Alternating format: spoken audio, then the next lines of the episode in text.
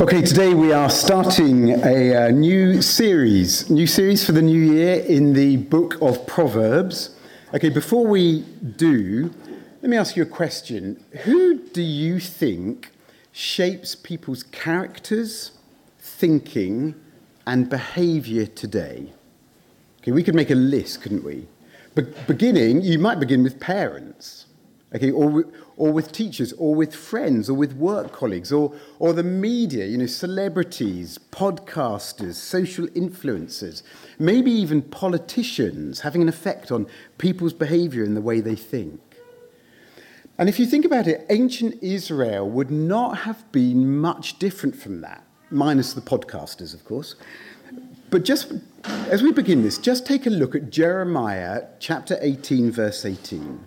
Okay, because Jeremiah is writing around 600 BC, 500 BC. And he has been warning of a judgment that is coming against, the, against Jerusalem's cultural elite, against the culture formers of his day. Okay, but that warning had not been well received. And his enemies say, Come, let us make plots against Jeremiah. For the law shall not perish from the priest, nor counsel from the wise, nor the word from the prophet. Priests, prophets, and the wise. Okay, three groups of people who are shaping the thinking of the time.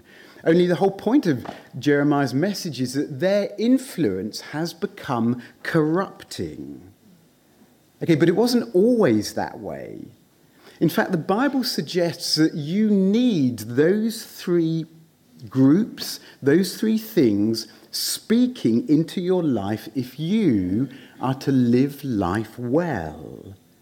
In fact, the Bible gives you all three. It gives you the law with God's commands do this, don't do that. It gives you the prophets, God speaking into specific situations. Thus says the Lord. And it gives you the accumulated wisdom of God's people in books like Job, Proverbs, and Ecclesiastes. And those wisdom books, and the book of Proverbs in particular, which we're going to be looking at, they deal with the nitty gritty of life, stuff like our characters or our relationships, the kind of stuff that is too small to hit the radar of the law or the prophets, but the kind of stuff that makes all the difference to the quality of your life and how you come across to others or even to yourself. Stuff like do you talk too much? Or what are you like in the morning? Or what, what are you like as an employee? Or what would she be like if you employed her? How does he manage his time? What can you learn from that? How do you manage your desires? What will help strengthen your relationships and what will help destroy them? And it applies wisdom to the minutiae of life, from things as small as a passing comment to bigger things like business practices, right up to the metaphysical and the profound and the creation of the universe. And it applies wisdom to all of that. But of course, that begs a question, doesn't it? What is wisdom? What does it mean for you to be wise and live life wisely? Now, we might answer that by saying, well, you know what? I think wisdom is that sort of experience you gain through life. Or if you think of a wise person, you might think it's having the right answers or the right advice at the right time. Interestingly, I think Proverbs sees things differently. Because the word it uses for wisdom is the word hokmah. It's the skill of a master craftsman. Because if you watched someone working with precious metal, or embroidering fabric, or sculpting a design, and they were at the top of their game, you would say they've got hokmah. They've got wisdom, they've got skill. And Proverbs wants to teach you that art of living. It wants to teach you that craftsmanship applied to living your life. How to live life with skill. Because no one, I, I don't think anyone, sets out to make a mess of their life, to do that deliberately. But it happens. Or if not a mess, you can find yourself stagnating rather than growing. And Proverbs wants to come alongside you and say, hey, whatever your past, whatever your present, I want to show you how you can live life well, how you can live it with skill. Now, the honest truth is that only one person has ever done that. So, as we go through this book, I hope what we're going to see is how Proverbs points us to Jesus, the one person who has lived life with skill, the one person who Paul says has become for us wisdom from God righteousness and sanctification and redemption. So I hope you're going to see that Proverbs points us to him. Now, before we get going, just look at the very first verse, Proverbs 1, verse 1. The Proverbs of Solomon, son of David, king of Israel. And Solomon's writing around 1000 BC, a bit after that.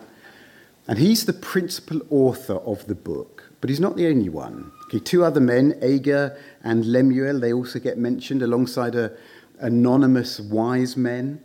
And the book was obviously still, be, the book itself tells us that it was still being edited in the reign of Hezekiah, which is around 700 BC. But all of those authors, okay, all, all of the stuff that they are writing, it all comes together to give you a study course on how to live wisely. And it begins with chapters 1 to 9 and the choice that you face the choice between wisdom and folly, and how your life depends on making the right choice. And then every subsequent proverb is like a maxim. It's not a, it's not a cast iron promise. They're like maxims. They are observations on life, crystallized down, condensed down into bite sized chunks to help train you in life. Now, we're not going to go through the whole book. Instead, we are going to look at some of the key subjects it raises. And we're going to begin with maybe the, the greatest of all subjects it could possibly raise, which is God and you. Because I think Proverbs provokes us to ask and teaches us how to answer three crucial questions. Firstly, who is God? Who is He? Secondly, how does He involve Himself in your life? And thirdly, given that, how should you respond to Him? Okay, first one then. Who is God? Now, if you just flip through uh, Proverbs, I think you could come away with two misconceptions. Okay, the first one is that life is all about you, and it's all about you being healthy and wealthy. And here are some principles to help you achieve that. That could be the first misconception. The second one would be that if you, if you want to do that, and if you, if you just add a bit of spirituality to your life, you know, get a bit of God into your life, then things will go well. It'll help you achieve those goals. You know, Sue and I were laughing at breakfast uh, the other day. We turned our breakfast packet of breakfast cereal around, and it tells us eat granola and do 10 minutes of yoga every day, and everything else will come good. Is that the book of Proverbs? Just add a bit of spirituality to your life, and everything will be fine. It's not. Okay, Proverbs is anything but a self help manual. Instead, it understands why humanity as a whole, and maybe our individual lives, can end up in a mess. You see, in Genesis chapter 3, Eve gives in to the serpent's temptation to eat from the tree that the Lord has told her not to. But she only does so after seeing that the tree was to be desired to make one wise, but wise independent of God. Wise in the sense of deciding for herself what's right and wrong, deciding for herself what's good for her to do. And Proverbs fundamentally warns us against that kind of autonomy. It tells you, hey, guess what? You are not God. In fact, it tells us that to live, that to truly live life with skill requires that we center our lives upon God and not upon ourselves. That it's a life ordered according to His word, whether or not it pays, whether or not it's efficient, whether or not it leads to success, whether or not it gets the applause of the influential others in your life. And specifically, it teaches us that the person who's going to live life with skill understands five crucial things about God. Firstly, you can know him personally. You really can. Look at chapter 1, verse 7. The fear of the Lord is the beginning of knowledge. And we're going to look at fear later. Okay, just for the moment, look at Lord in capitals. It's the way our English Bibles translate the Hebrew name Yahweh. That's God's covenant name. It's the name by which his people can know him. Now, have you have you ever experienced talking to a friend about uh, somebody who you don't really know? You, you know of them, maybe you have to work for them, and uh, you're talking about Mr. excuse me, Mr. or Doctor or Professor so and so, and the other person, your friend, goes, "Oh, I know David. He's a good friend of mine." Now, they might be just trying to impress you, or they might actually be telling the truth. But what if you could say that about God? What if, when others talk about God as some distant deity, you could know him personally in genuine and deep relationship. And Proverbs says you can. In fact, it says you must if you really want to live life with skill, if you want to navigate through life with skill, that He's not just God, He's my God. Now, would that kind of familiarity breed contempt? And the answer is no, because secondly, the person who wisely navigates the complexities of life understands God is our creator. And they let that influence their actions and their interactions. Look at chapter 22, verse 2. The rich and the poor meet together. The Lord is the maker of them all.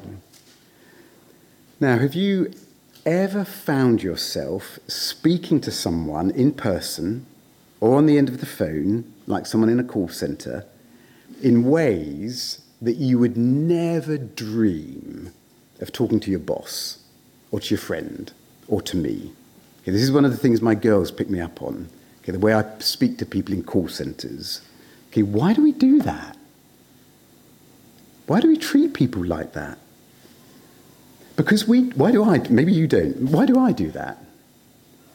Because we develop these hierarchies based on status or possessions or achievements or the type of house somebody lives or the kind of clothes that they wear or the kind of car that they drive. And we value them based on these things. And we think, okay, this person is of less value than me. So I talk to them as if they are. Proverbs says, you have more in common than you can imagine. Beginning with the fact that God is there and your maker. And that tells you that whatever success you encounter in life, you are not self made, you're God made. And your intellect, or your health, or your aptitude for work are given to you by Him. And when you understand that, it humbles you at the same time as filling your heart with gratitude. So He's your maker, but so He is of the person that you are tempted to look down on.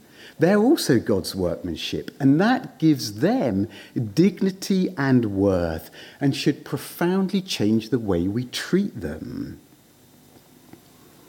Okay, but knowing that God is your maker does something else as well to the wise person. As Augustine put it, you have made us for yourself, O Lord, and our hearts are restless till they find their rest in you. And so, the truly wise person, the person who's going to live life with skill, who's going to navigate through the complexities of life with, with skill, they're not just humble, though they are.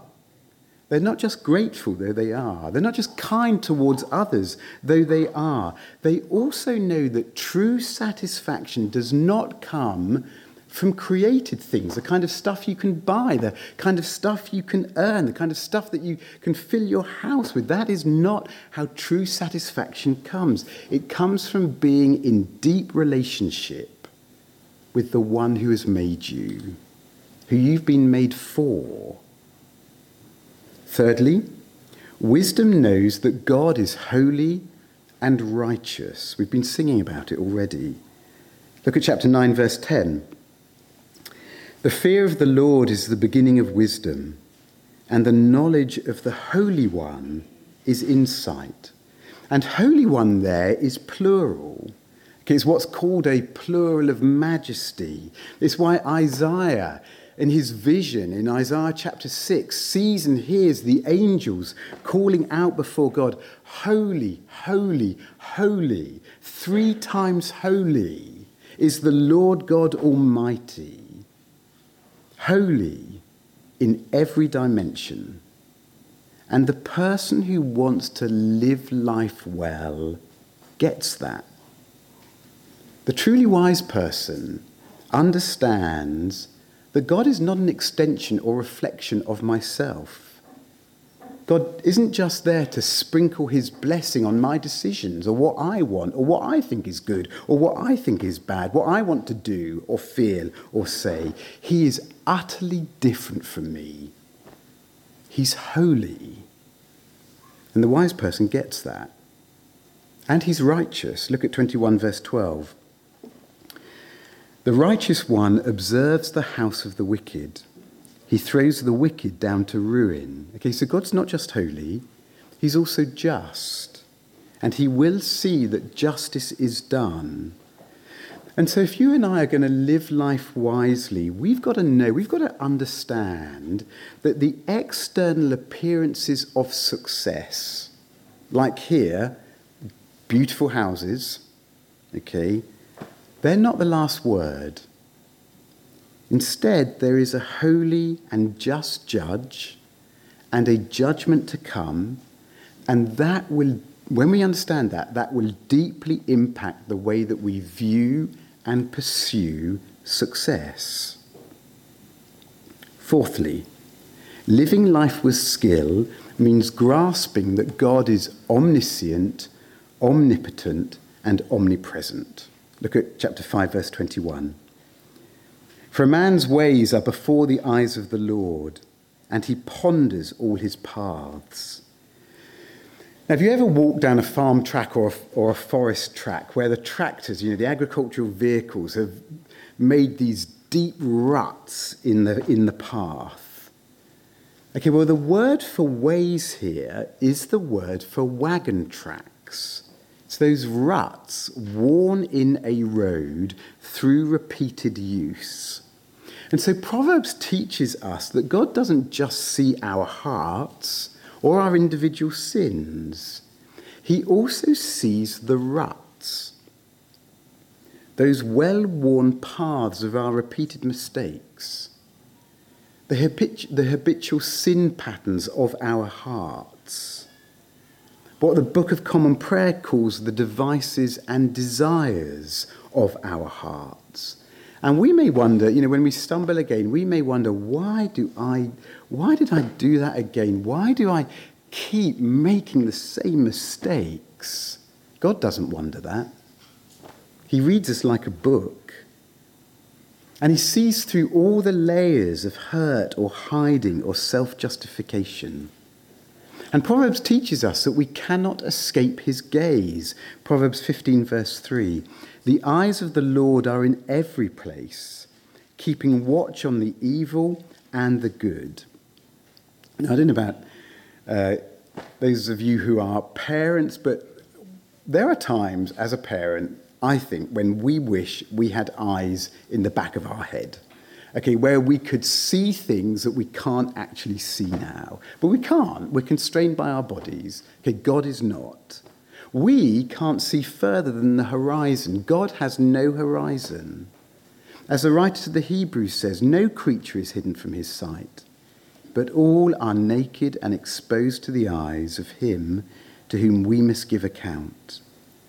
Okay, but you could know everything, you could see everything, and still be still be powerless to do anything about it, but not God. Proverbs 21, verse 30 No wisdom, no understanding, no counsel can avail against the Lord. Okay, what's it teaching us? It's teaching us that if we want to live life wisely, we've got to understand that no amount of strategizing, no amount of planning, no amount of policy making can outmaneuver God. He always has the last word, and it's always the wisest. So the wise person gives him the first word. What does God have to say about this? Because, fifthly, living life skillfully means knowing that God is sovereign. Look at chapter 16. The Lord has made everything for its purpose even the wicked for the day of trouble. The heart of man plans his way, but the Lord establishes his steps. The lot is cast into the lap, but its every decision is from the Lord. In other words, God is sovereign over evil, He's sovereign over your plans, and He is even sovereign over seemingly chance events like the toss of a coin. Now, does that mean that to live life wisely amounts to nothing more than passive resignation? You know, que sera, sera, whatever will be, or inshallah, if God wills it? No. It means that the wise person, if we're going to live life skillfully, we understand we can live and plan and strategize with confidence and with security because we know, even if we can't see it, that everything lies in our Father's hands and He's working it all to see His plans and His purposes established. Okay, and that brings us to the second question that the wise person can answer if we listen to Proverbs. Second question then how does God involve Himself in your life? We'll look at chapter 17, verse 3. The crucible is for silver, and the furnace is for gold, and the Lord tests hearts. Now, in our culture at the moment, you are told that true love means to let the other person be and express themselves. You be you.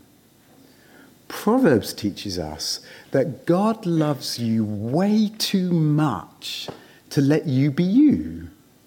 He loves you way too much to leave you as you are. In fact, as a master craftsman purifying precious metal, he is at work in your life refining you. Now the problem is is that that can feel like you are in a furnace. So, to live life skillfully is to realize that even setbacks, as much as this success I'm enjoying, even this setback I'm experiencing, as much as this success, even this criticism that's coming towards me, as much as this praise that I am receiving, is given by God for my growth. And so the wise person doesn't grow bitter when life is like a crucible or a trial. Instead, they're asking, What is God trying to teach me through this? What's He trying to reveal to me about myself? When this person points this out to me about my life or about my responses or about my attitudes, what, what do I need to hear here and see change? Because God's involvement in your life, Proverbs teaches us, is that of a loving father. Proverbs 3 11 to 12. My son, do not despise the Lord's discipline, or be weary of his reproof. For the Lord reproves him whom he loves, as a father the son in whom he delights.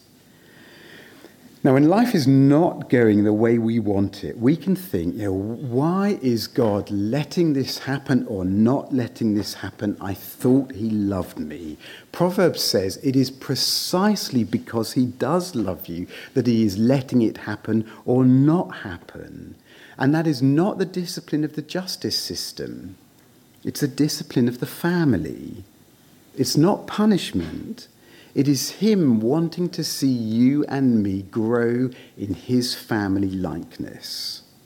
And He doesn't leave you stumbling around in the dark as to what that looks like. Okay, Proverbs 30, verse 5. Every word of God proves true. He's a shield to those who take refuge in Him. What does that teach you? It tells you that God speaks. That God is a God who reveals himself. He has a word to say. He reveals himself through his word, and every word of his word is true.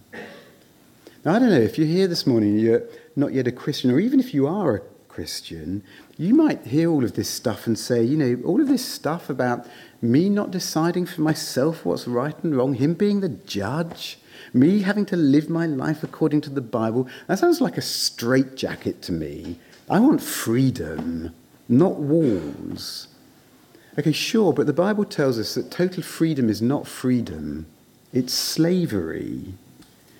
And the walls of God's word aren't a prison, but they are a fortress. They are a stronghold. Because as you go through life, you will face attack. You will face enemies. You will have to fight dragons. But when you know God through His Word, that'll give you a shield to fight with, Proverbs says. You will find a refuge. So, Proverbs 3 25 to 26. Do not be afraid of sudden terror or of the ruin of the wicked when it comes. For the Lord will be your confidence and will keep your foot from being caught. Okay, so the wise person, if we're going to live life with skill, we've got to learn to know that our confidence is not in ourselves and it's not in others. Our confidence is in God because how's He at work in our lives? He's protecting us from traps. And that has the power to keep you from being paralyzed by fear about the future. Instead, you know, He's my security, and He is going to see me safely through. So, the person who's beginning to live life with skill has a confidence about them, has a lightness of step about them, because they know God's their security. And as he does see us safely through, he's also the one who gives you the ability to live life with skill in the first place. Proverbs 2, verse 6 For the Lord gives wisdom, from his mouth come knowledge and understanding. In other words, as you grow in relationship with him, as you are hearing him speak to you and revealing himself to you through his word, wisdom is going to be his gift to you. Okay, so given all of that, given who he is, given how he's at work in our lives, how should you respond to him? Third question. How should we respond? And Proverbs tells us in two overarching ways. Firstly, by fearing him. Proverbs 9, verse 10 again. The fear of the Lord is the beginning of wisdom, and the knowledge of the Holy One is insight. Okay, so to fear God is to know Him, but to know Him is to love Him, and to love Him is to fear to grieve Him. Charles Bridges, the uh, 19th century pastor, wrote The child of God only has one dread to offend his father. The child of God only has one desire to please and to delight him. And so the fear of God is a happy, awe filled reverence for the God who we love. So, skill in living, Proverbs teaches us, does not come through life hacks, doesn't even come through spiritual practices, doesn't even come amazingly through good reading practices. It comes through knowing and loving the one who made you and who watches over you. And when you do, Proverbs says, it will transform your life. Proverbs 19:23 The fear of the Lord leads to life, and whoever has it rests satisfied. Okay, so to love God so much that you fear to grieve him leaves you feeling content because your life is beginning to take on a right order. Okay, but compare that to Proverbs 29, verse 25. The fear of man lays a snare. Okay, so while fearing God brings contentment, fearing what other people think becomes a trap.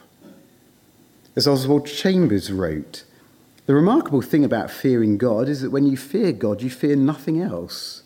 But when you don't fear God, you fear everything else. Okay, then look at Proverbs 14:26. In the fear of the Lord, one has strong confidence, and his children will have a refuge. You see, if you fear what other people think more than what God thinks, you will elevate what our current culture says above what God's word says. And you will either try and duck or reinterpret God's word to make it acceptable to those you're fearful of or to yourself. That could be on sex, could be on gender, could be on marriage, could be on identity, could be on the role of men and women, could be on any number of contemporary or controversial issues. If you do that, your kids will have, and by your kids, I mean, you know, your kids if you're a parent, our kids in Sunday school, if you're a teacher, if you volunteer in youth, or if you're friends of a family who has kids. If you do that, if you elevate somebody else's authority above God's word, your kids will have no clue who's got the authority. Is it God and His word? Or is it what this influencer, or what this podcast, or what my teacher, or what my friends, or what this other person, or what wider society are saying? Who's got the, who's got the authority? But when you live in the fear of God, your kids will know who's got the authority. They'll know who is God. And amidst all the craziness of life, and things are pretty crazy, okay, they will have a refuge, Proverbs says. That won't just do them good, it'll also do you good. Proverbs 16, verse 6.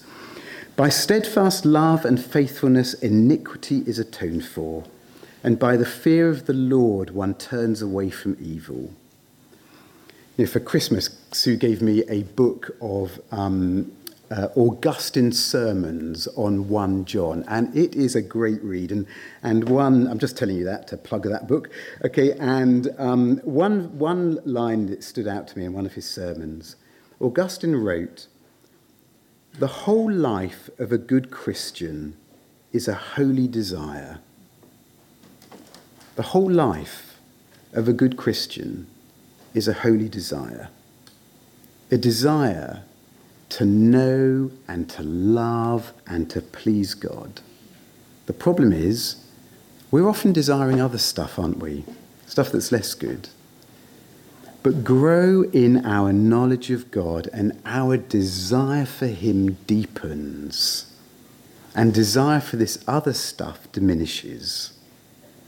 And as Proverbs 3 7 to 8 says, Fear the Lord and turn away from evil, and it will be healing to your flesh and refreshment to your bones. Okay, but to do that,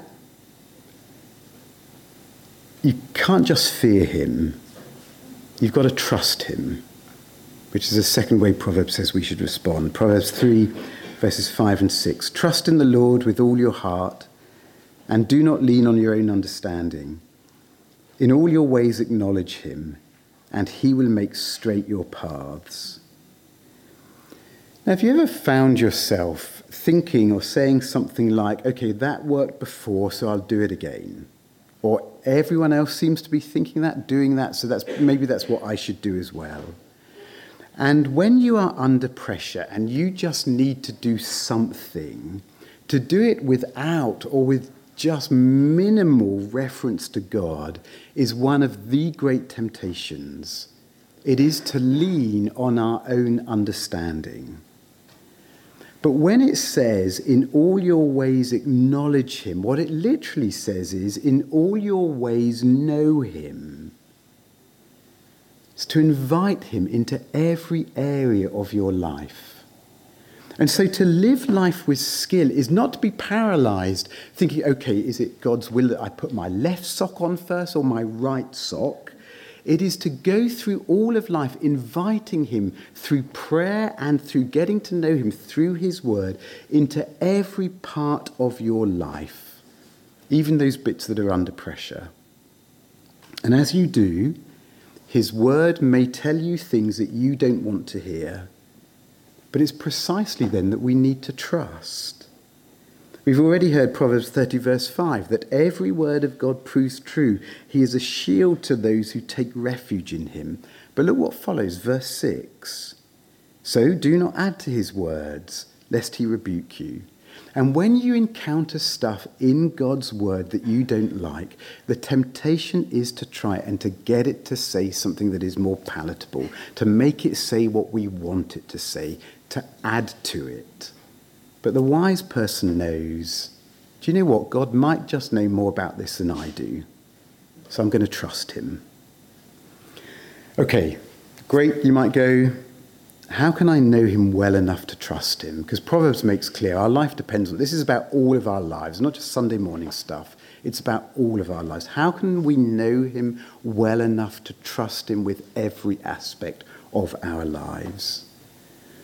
Well, when Proverbs uses God's covenant name Yahweh, that is a name based on God's revelation of himself to Moses that I am who I am. You and I have a maker. God does not. He simply is. I am. Which makes what Jesus says when he came all the more remarkable.